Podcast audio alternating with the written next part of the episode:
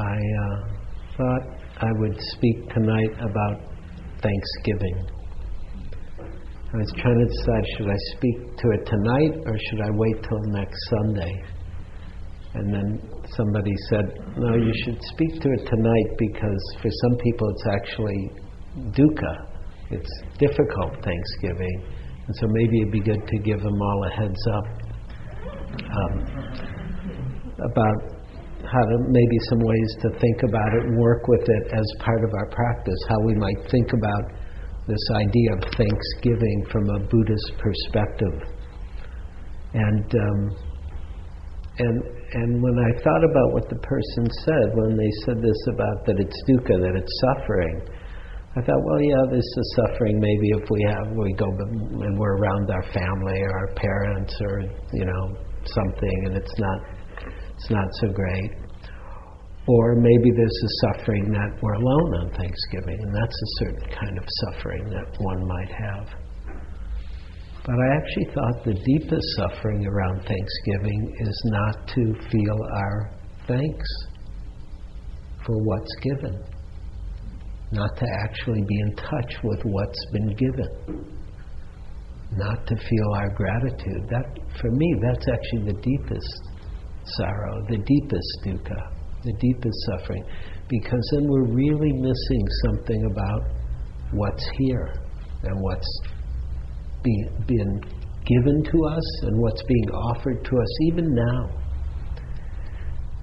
And so I'd like to talk a little about Thanksgiving, both the holiday and but more, more a little more essentially the concept and the idea of giving thanks, of appreciating, of having gratitude for what's been given. And I like to look up words, as many of you know, and so I looked up Thanksgiving. See, what, is, what does that mean, Thanksgiving? And, and the first definition is the act of giving thanks, an expression of gratitude, especially to God. So I thought, well, you know, we don't do God in Buddhism in that way, so how, how might we think about it? Some people like to substitute, um, you know, for the theistic kind of personal God model. In the, we go to the East, and the non-theistic, we substitute the Dharma, or the truth of the way things are, or um, the absolute, or um, reality. Um, and so we could, we could substitute a little bit that there's a gratitude, especially to the Dharma, to what's given, that this is all, remember, Dharma is a very broad word, it includes everything. The Dharma includes everything, nothing's excluded from the Dharma. So the whole universe is the Dharma. Everything that manifests is part of the Dharma.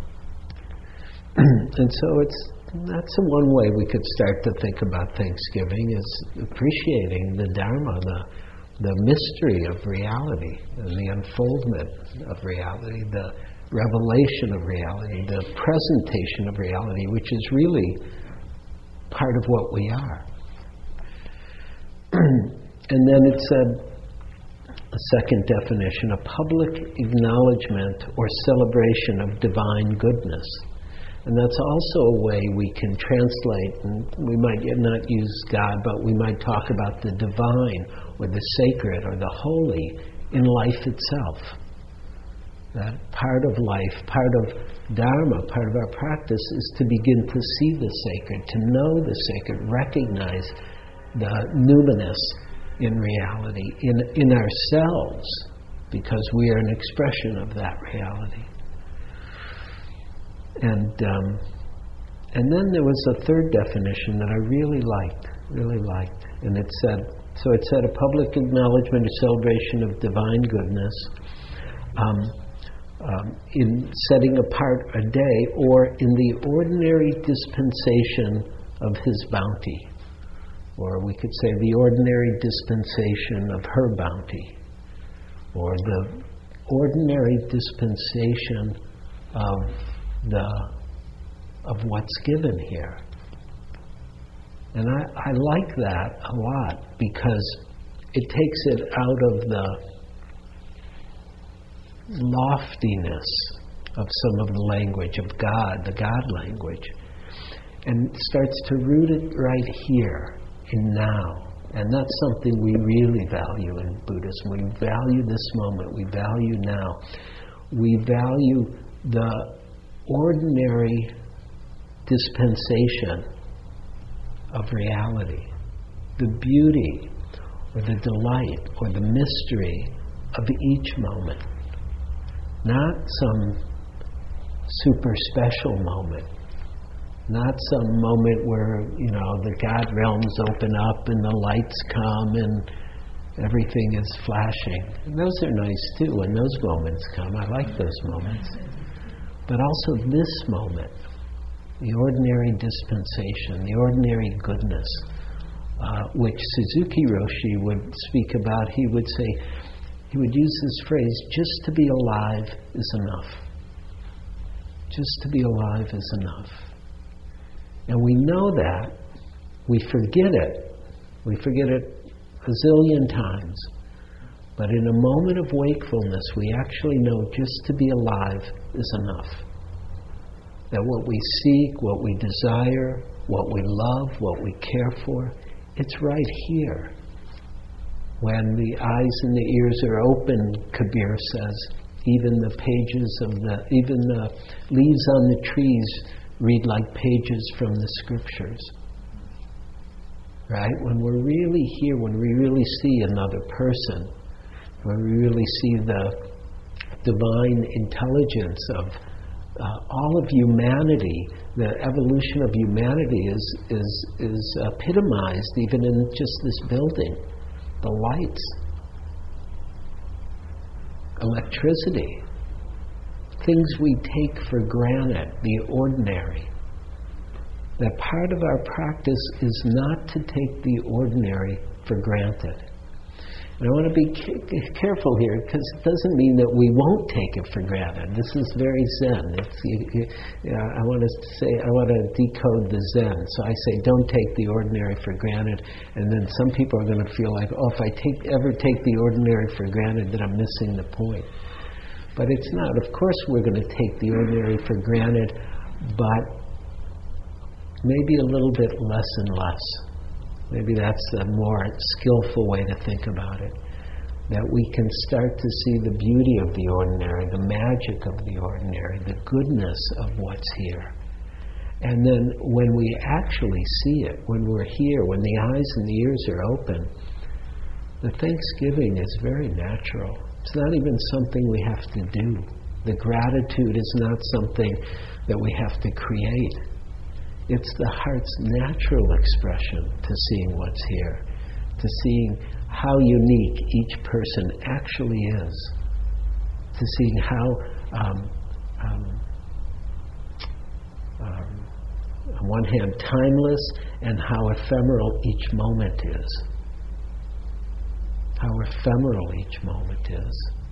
How we, we kind of take it for granted our moments. We take our time for granted. We take our life for granted. And the Dharma has this possibility of waking us up, of beginning to line us with reality, with the truth of the way things are, not as an idea, but as something that infuses our being, that, that changes our whole orientation towards life.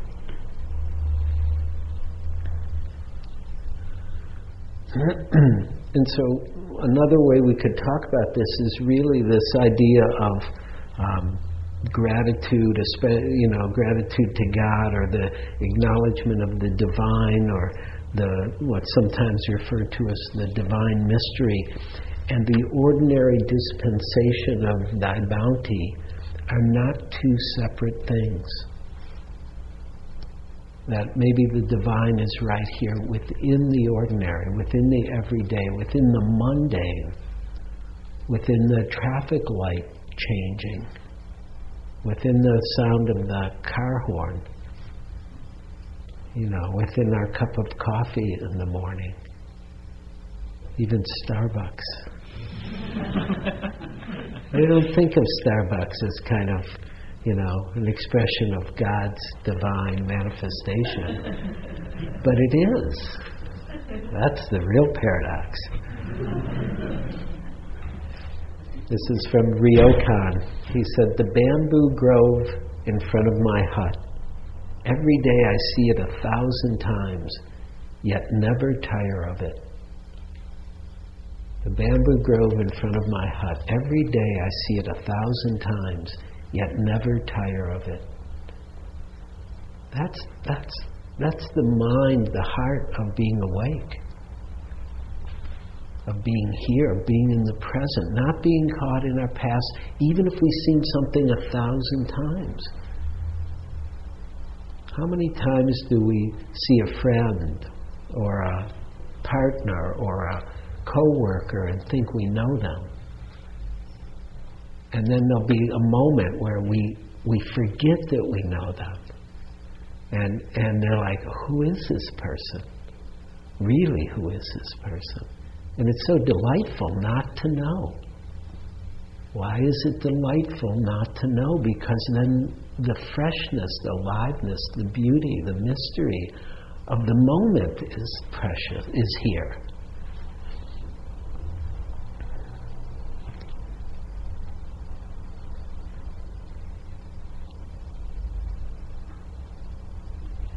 And and and I again I want to say we'll get the the vision, the seeing, the knowing, the wakefulness. It gets occluded. It gets covered over.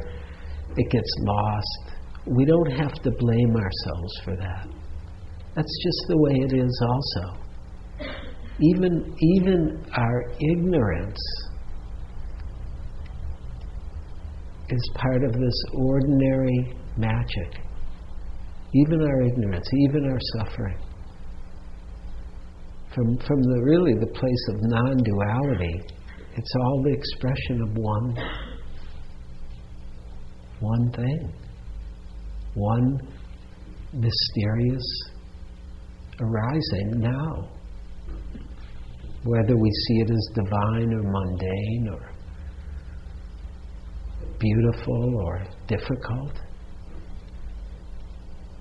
You know, there's a Zen story. You know, so much depends on just our perspective.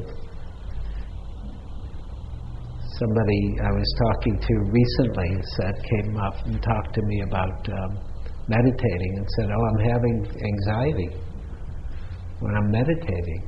And I said, "Oh, is that a problem?" Right? Because that's really the question. Or is it just anxiety? We think of anxiety as a problem. We tend to view it that way. But is it possible to bring mindfulness, to bring compassion, to bring wakefulness even to our anxiety, our fear, our discomfort, our sorrow, our confusion? And what happens then as we get present? And this is the interesting paradox because, you know, we can talk in these lofty realms about God's, you know, grace. But what's the grace of mindfulness? What is that? Because there is a grace there when we get present with our anxiety. When we get present with whatever our heart ache or break or fear might be. That there is a certain grace that happens with mindfulness practice where we see uh, that our whole perspective can shift. And then it's not a bad thing, it's just anxiety. And then it's just, wow, it's just a lot of energy. Then it's just, oh, I don't even know what to do with this energy. And then, and then as we stay mindful, allow ourselves to feel it, it feels like we're going to just dissolve. And then we let ourselves dissolve. And then dissolving's not even so bad. And it's like, oh, maybe this is what they were talking about. Dissolving is actually good. That I'm not here in the way I've been holding myself, thinking myself, creating myself, remembering myself. And the dissolving allows for this wakefulness, aliveness, freshness, immediacy. That is, of course, possible in any moment.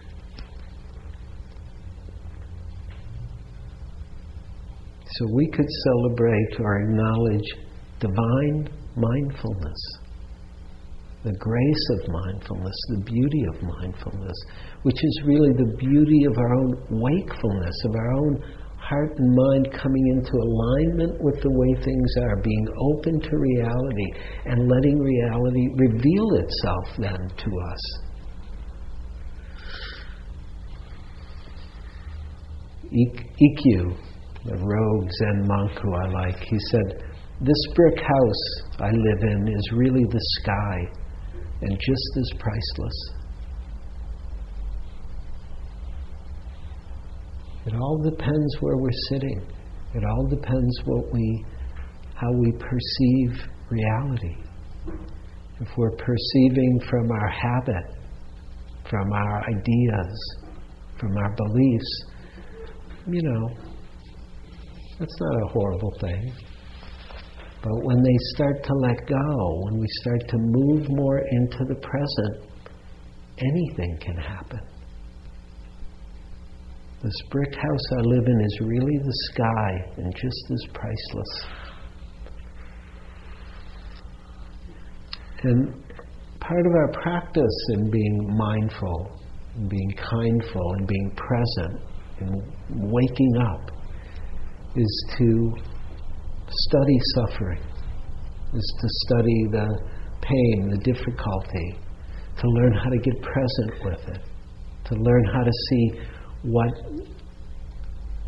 what is suffer what is pain and what is suffering. What's the difference between the two? Because a certain amount of pain is inherent to human life to sentient life. But suffering may be extra may have to do with our conditioning with our um, grasping or pushing away of reality and so part of our practice is to work very closely to begin to open to suffering as part of the vehicle to freedom. But part of our practice is not just to perceive suffering, but to perceive the absence of suffering, the freedom from suffering. The moments when suffering is in abeyance, when self concern, self consciousness, self centeredness has relaxed. Ever notice how if you go to a party or something and you feel self conscious, that it's not, it's not fun? Ever notice that? You're worried about how you look or how you're coming across or what people are thinking. It's no fun. But if you go and you're somewhere and there's no self concern, it's like really fun to be with people It's fun to allow reality to just happen. And partly we want to begin to recognize suffering, understand suffering, practice with suffering, but also recognize freedom, understand freedom, celebrate the goodness of our practice and our realization, our understanding, our freedom. And so to see both what's difficult and what's beautiful. Thich Nhat Hanh puts it this way in his wonderful way that he writes and talks. He says, When we have a toothache, we know that not having a toothache is a pleasurable feeling. but when we do not but when we do not have a toothache, most of us are unaware of this pleasant feeling. So let me make you aware of this pleasant feeling right now, right? For those of us who don't have a toothache or a backache or whatever kind of aches you have sometime, when it's absent, we can enjoy the absence of suffering. He says most of us are unaware of this pleasant feeling when we do not have a toothache. Only after we become blind will we be aware that having eyes to see the blue sky and white clouds is miraculous. While we can see, we are rarely aware of this miracle. Practicing meditation is to be aware of both what is painful and what is miraculous. So, so pay attention right now to the fact that you can see And it's even it's a very interesting mindfulness practice to start to be mindful of what is seeing. Not just the phenomena itself, that that's pretty amazing. But then what is seeing? We, we so take it for granted seeing that we often are not mindful of it. And again, I think for me, this is one of my favorite parts of mindfulness is that we don't take anything for granted ultimately. We're actually curious, interested, and want to wake up in every part of our life. And so seeing or hearing, they're so common, it's like the air we breathe. We don't really notice it. Or the space we don't notice the space often. We're more aware of the, the objects within space. But even to notice the space is to start to notice something we don't usually pay attention to. And it starts to break the trance of how we get attached to our seeing or our hearing and the objects of what we see and the labeling of sound and the distinct way we create reality when in fact it might not be so absolutely distinct. And if we understand in some way the truth of impermanence, we know it's, there's no solid thing here anywhere. No sound is solid, no image is solid, no person is solid, no thing even is solid. We know that from physics. Maybe at first it's hard to imagine that we can, we can actually begin to perceive this as a living reality.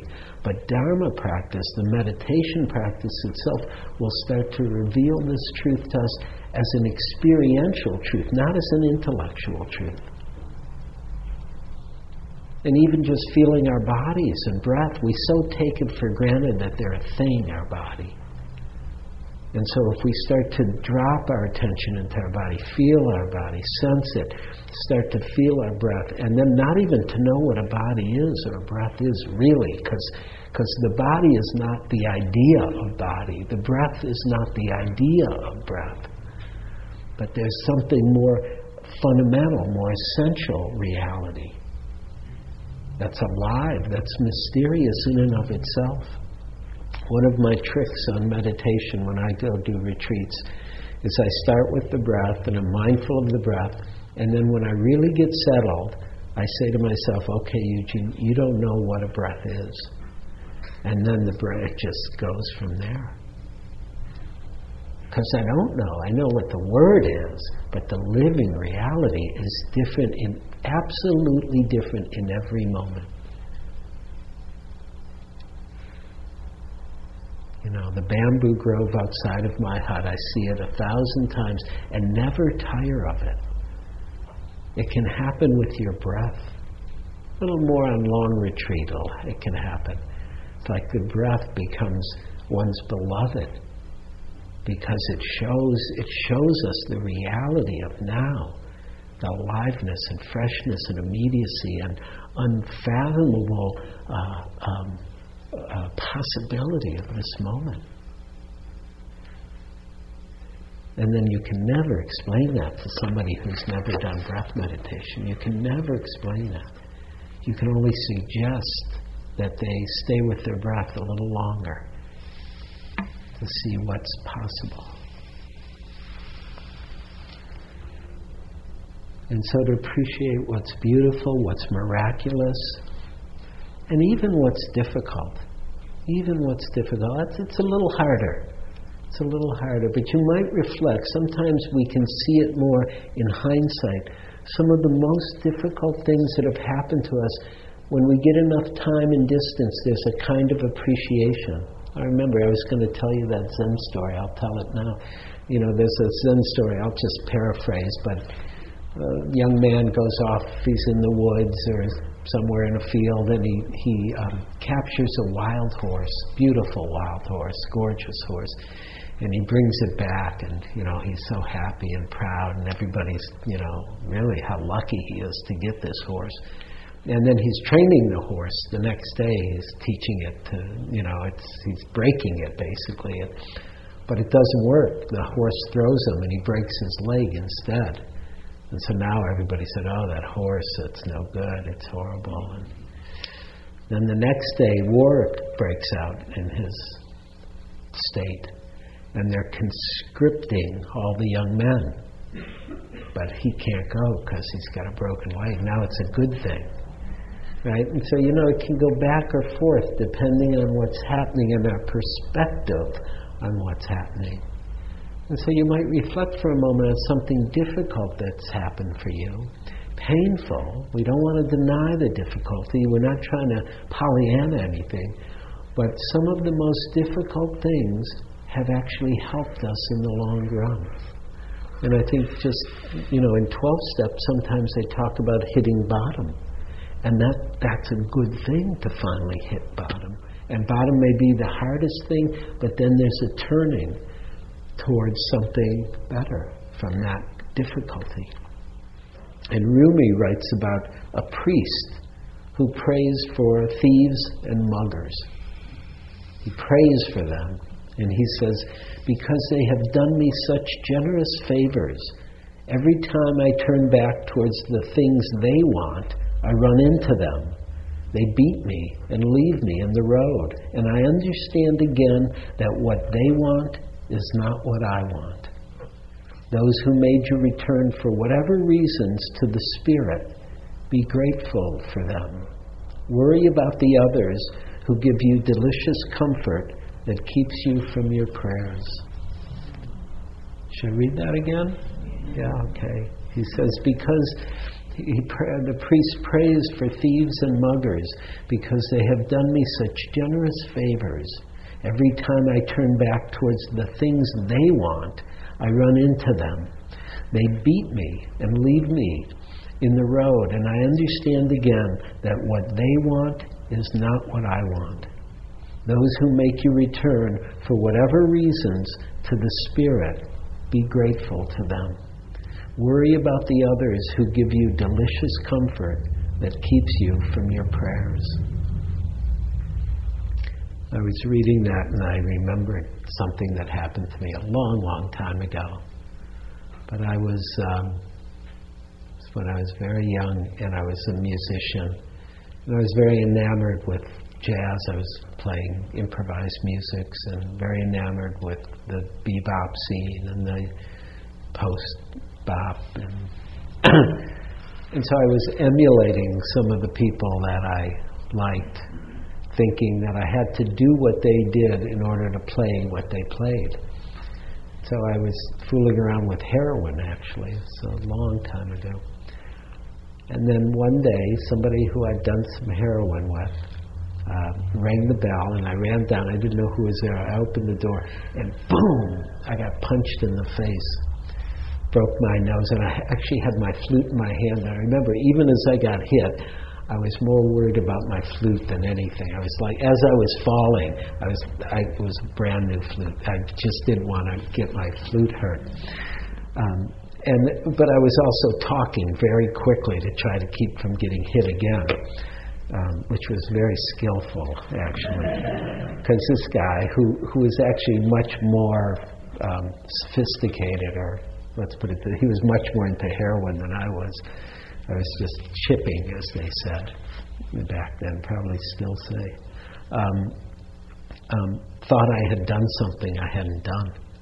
And so I was quickly explaining that, uh, hey man, I didn't do that. And, and that was it. He just hit me the once. But it was great.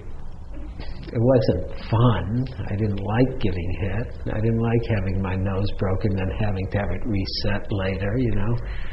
But he really turned me away from something. Because it was like, this is not what I want to be doing with my life, is hanging out with people like that who were you know, struggling like that, who were suffering in that way at that time. And it really, it really ended my infatuation with that world. And it was a good thing, even though it was a difficult thing.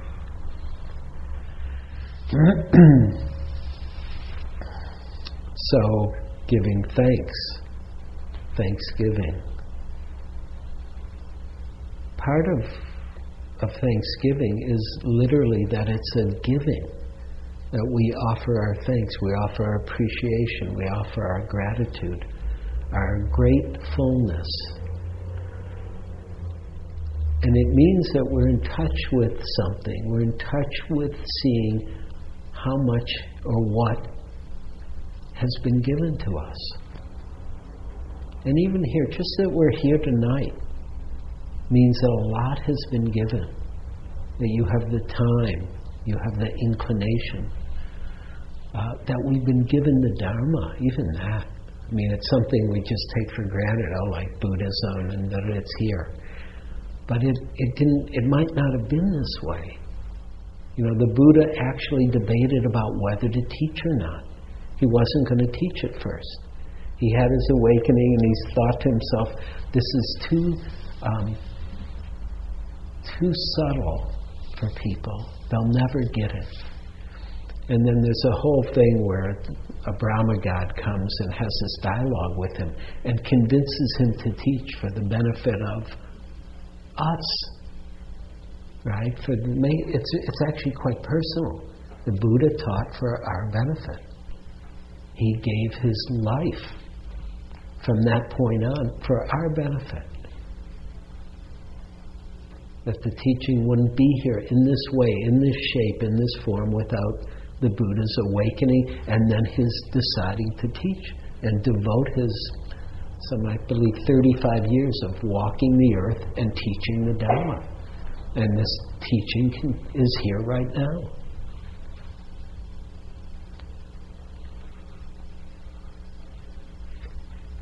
So there's the thanks, the appreciation, the gratitude, and the giving of it. Thanksgiving. It's a it's it's, it implies a mutuality of giving and receiving and giving again.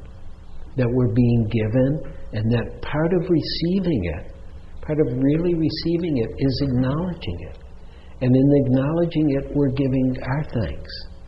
And so it's got a circular flavor to it. It's got a. Uh, uh, it's not. Sometimes people think, oh, they're being selfish or they've gotten too much, or something. There's some kind of limitation or some feeling that we shouldn't feel so appreciative or we shouldn't have whatever we have. We shouldn't have so much. We shouldn't have, you know, we all have clothes here. We've all had enough food to be here. We've all had this building here right now, just for example. And of course, you can take any part of your life, any place of your life, and start to look at it and look at what's been given. And again, it doesn't mean that there's not suffering, there's been not pain, not difficulty, not dukkha, and there will be. But we want to see both sides. Practice is to see both sides. And if you notice you're attached to just seeing suffering, that's a really good thing to see your attachment, because that's the beginning of being free of the suffering.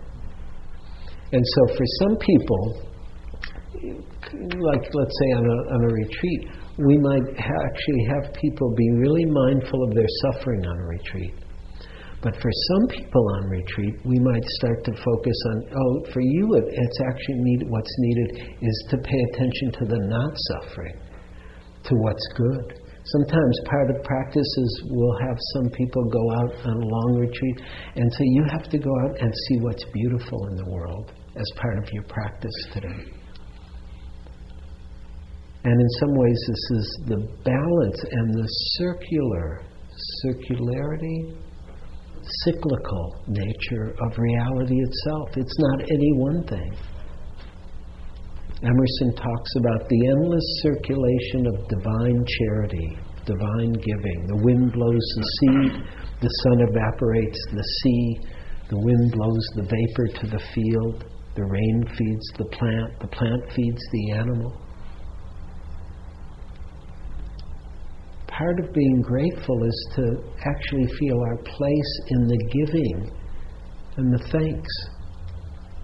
That part of what we may be grateful for is what we have to offer, what we give in our work, in our vocation or avocation, in our presence, in our love, in our intelligence or creativity, in our music or in our dance or in our gardening or in our scholarship or in our, in our enjoyment of others, even enjoying music, is also a gift. uh, Stefano and I were talking about, we saw a, a, a dance troupe called Sankai Juku. Uh, anybody here see Sankai Juku? Yeah, they were just here. Yeah. They're a Buto, Japanese Buto, and it's just amazing, amazing. If you can ever go see Sankai Juku, please. It's total Dharma, total Dharma. And it's an amazing gift, and, they, and the one fellow who's the lead has been there forever. He, he has to be close to 70, 60, 70, I don't know. You know, he's not a young man, and it's vigor, it's, it's physically demanding. The, and it, things are very slow, slow and, and the postures, the movements, the mudras, and the, it, it's beautiful. And but what I was taken by was the thanks that was given to them. You know, the audience, everybody on their feet, clapping, clapping, clapping, clapping. It was fun. I, people were clapping. You know, some people because it was in the spirit of the Buto. Um, and, but it was, but but what was given back, and then of course they never left character. So they came up for the bow, and they go, and you could feel the bow, the the gratitude for the thanks that it just keeps going both ways. And of course, as they do that, everybody's just totally taken by them, that they're not breaking character. They actually, because they know that to live it, to, to really, to, that, that any art is to really live it. And they express it in that way.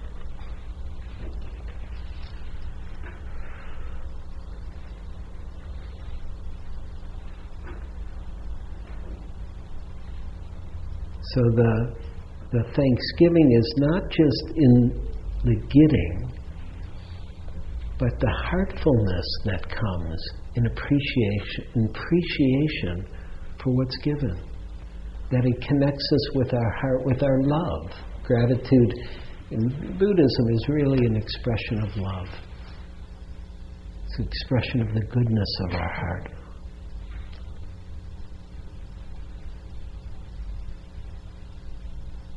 One of my teachers said, when you're in touch with gratitude, you're in touch with reality.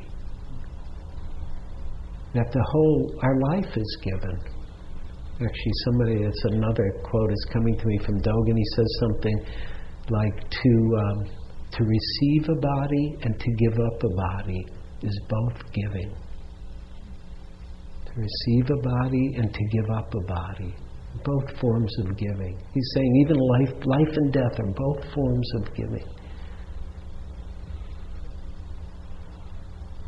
I mean, really, who gave us this life? Where does it come from? Can we appreciate that it's given? Even for a moment. Doesn't mean you got to appreciate it every moment of your life.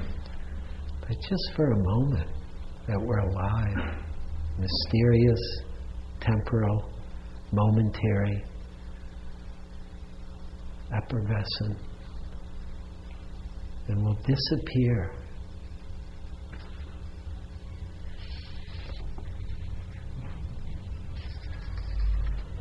Let's see.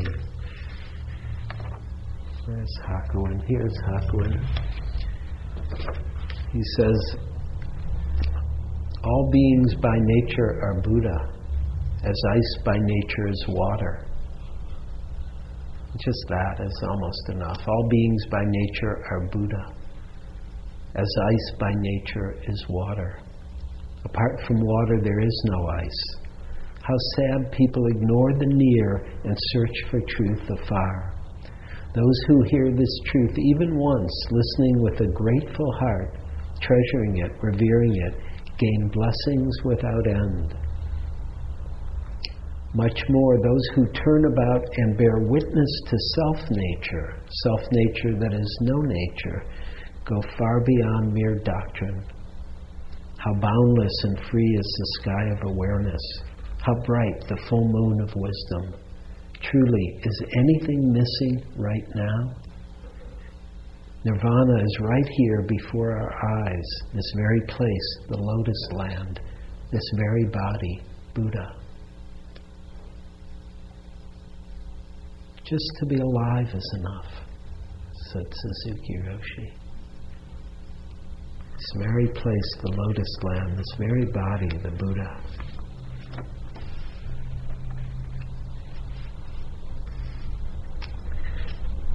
It's fun to talk about giving thanks. Such a beautiful quality of our heart that we even have gratitude, that we can appreciate. So we don't even want to take that for granted. I guess it could have been some other way, you know, that we didn't have this quality, that we wouldn't appreciate. But it sure feels like life when we don't appreciate it, it's really it's really barren. It's really dukkha when we don't appreciate, at least on some level. It's, it means we're having a really hard time generally. And so our view is obscured by the suffering.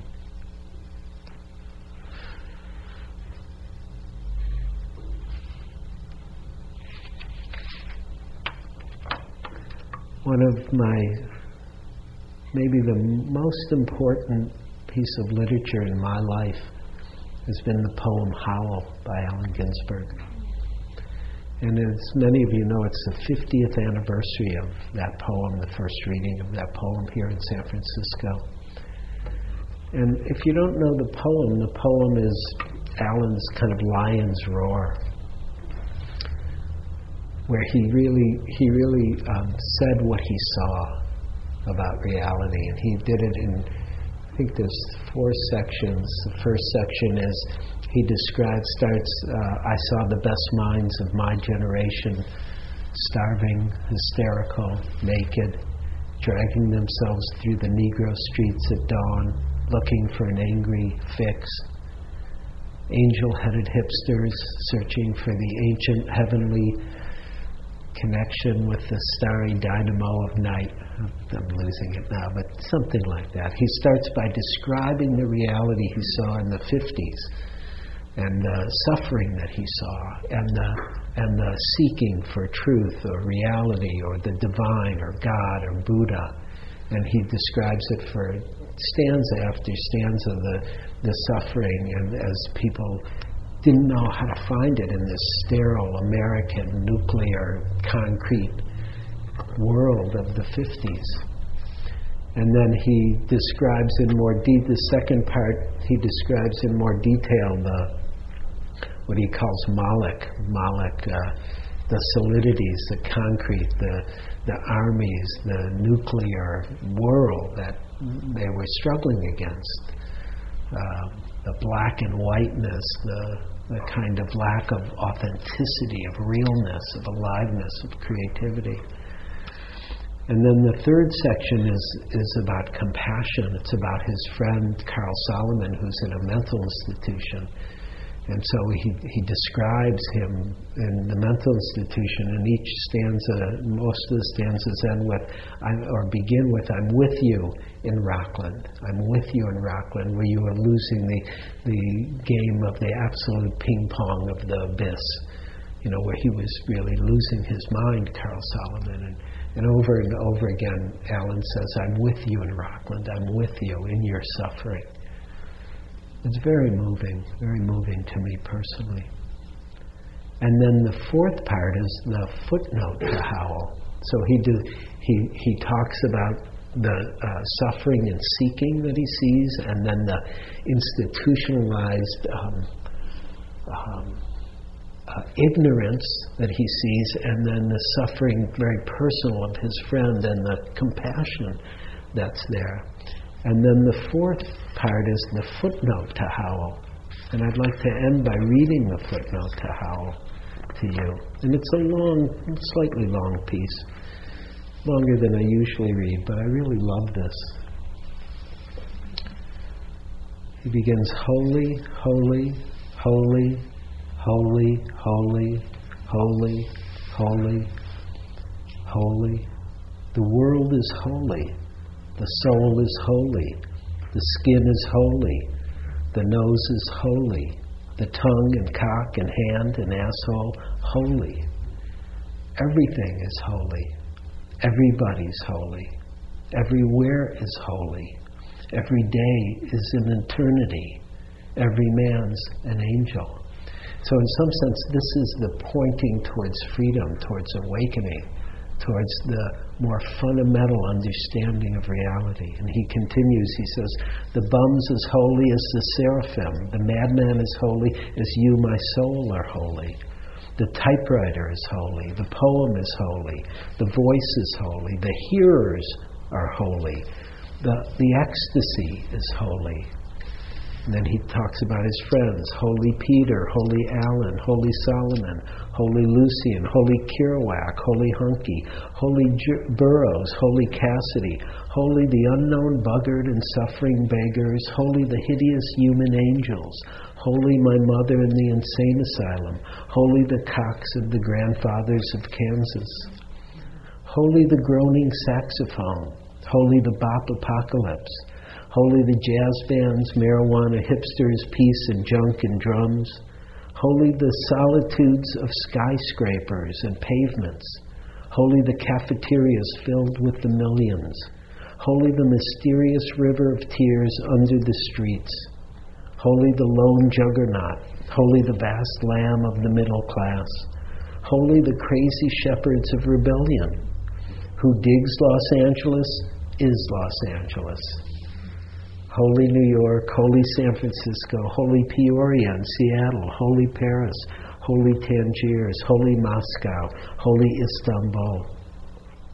Holy time in eternity, holy eternity in time, holy the clocks in space, holy the fourth dimension, holy the fifth international, holy the angel in Moloch, holy the sea, holy the desert, holy the railroad, holy the locomotive, holy the visions, holy the hallucinations, holy the miracles, holy the eyeball, holy the abyss, holy forgiveness, mercy, charity, faith, holy, ours, bodies, suffering, magnanimity, holy the supernatural, extra brilliant, intelligent kindness of the soul.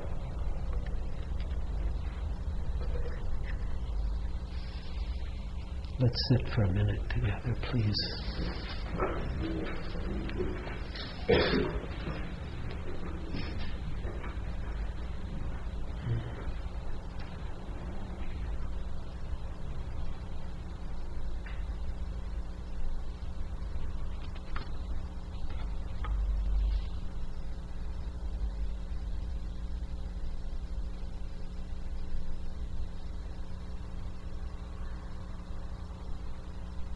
Holy the ordinary bounty of each moment.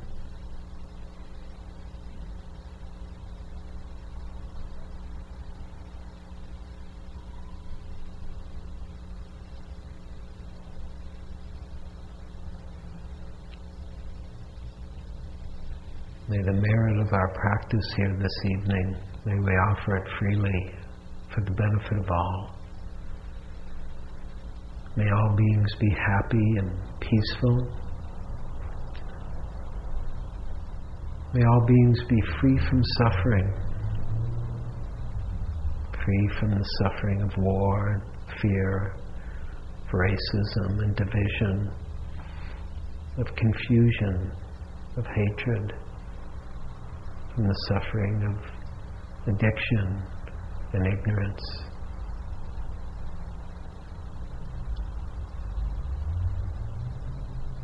May all beings be free from suffering.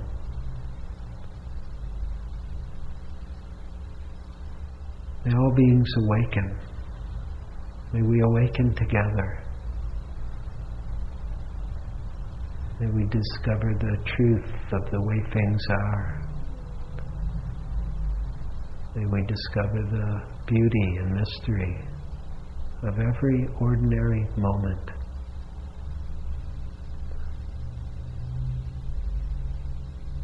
May all beings be free.